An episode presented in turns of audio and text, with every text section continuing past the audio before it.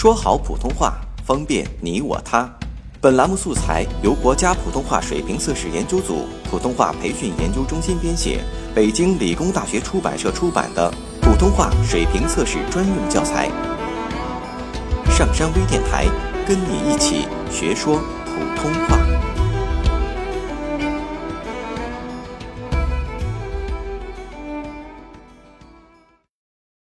作品三十二号。朋友即将远行，暮春时节，又邀了几位朋友在家小聚。虽然都是极熟的朋友，却是终年难得一见。偶尔电话里相遇，也无非是几句寻常话。一锅小米稀饭，一碟大头菜，一盘自家酿制的泡菜，一只巷口买回的烤鸭，简简单单。不像请客，倒像家人团聚。其实，友情也好，爱情也好，久而久之都会转化为亲情。说也奇怪，和新朋友会谈文学、谈哲学、谈人生道理等等，和老朋友却只话家常，柴米油盐，细细碎碎，种种琐事。很多时候，心灵的契合已经不需要太多的言语来表达。朋友心烫了个头，不敢回家见母亲，恐怕惊害了老人家，却欢天喜地来见我们。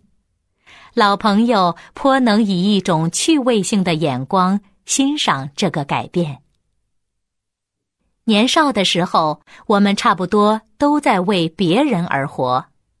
为苦口婆心的父母活，为循循善诱的师长活，为许多观念、许多传统的约束力而活。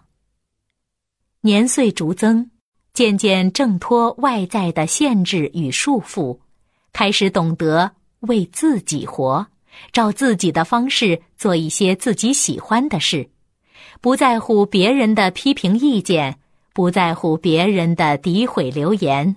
只在乎那一份随心所欲的舒坦自然，偶尔也能够纵容自己放浪一下，并且有一种恶作剧的窃喜。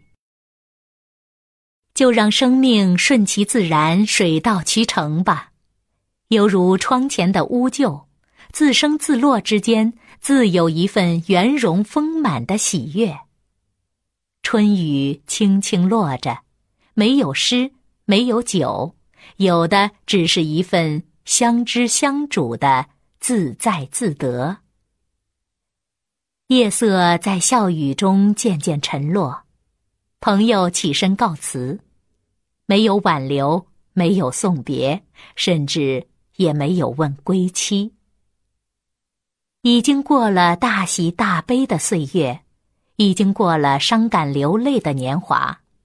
知道了，聚散原来是这样的自然和顺理成章。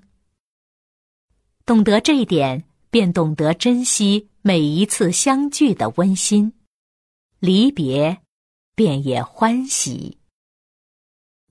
下载喜马拉雅手机应用或登录微信，搜索“上山之声”或 SS Radio，关注上山微电台，听友 QQ 群二五八二八二六。让我们一路同行。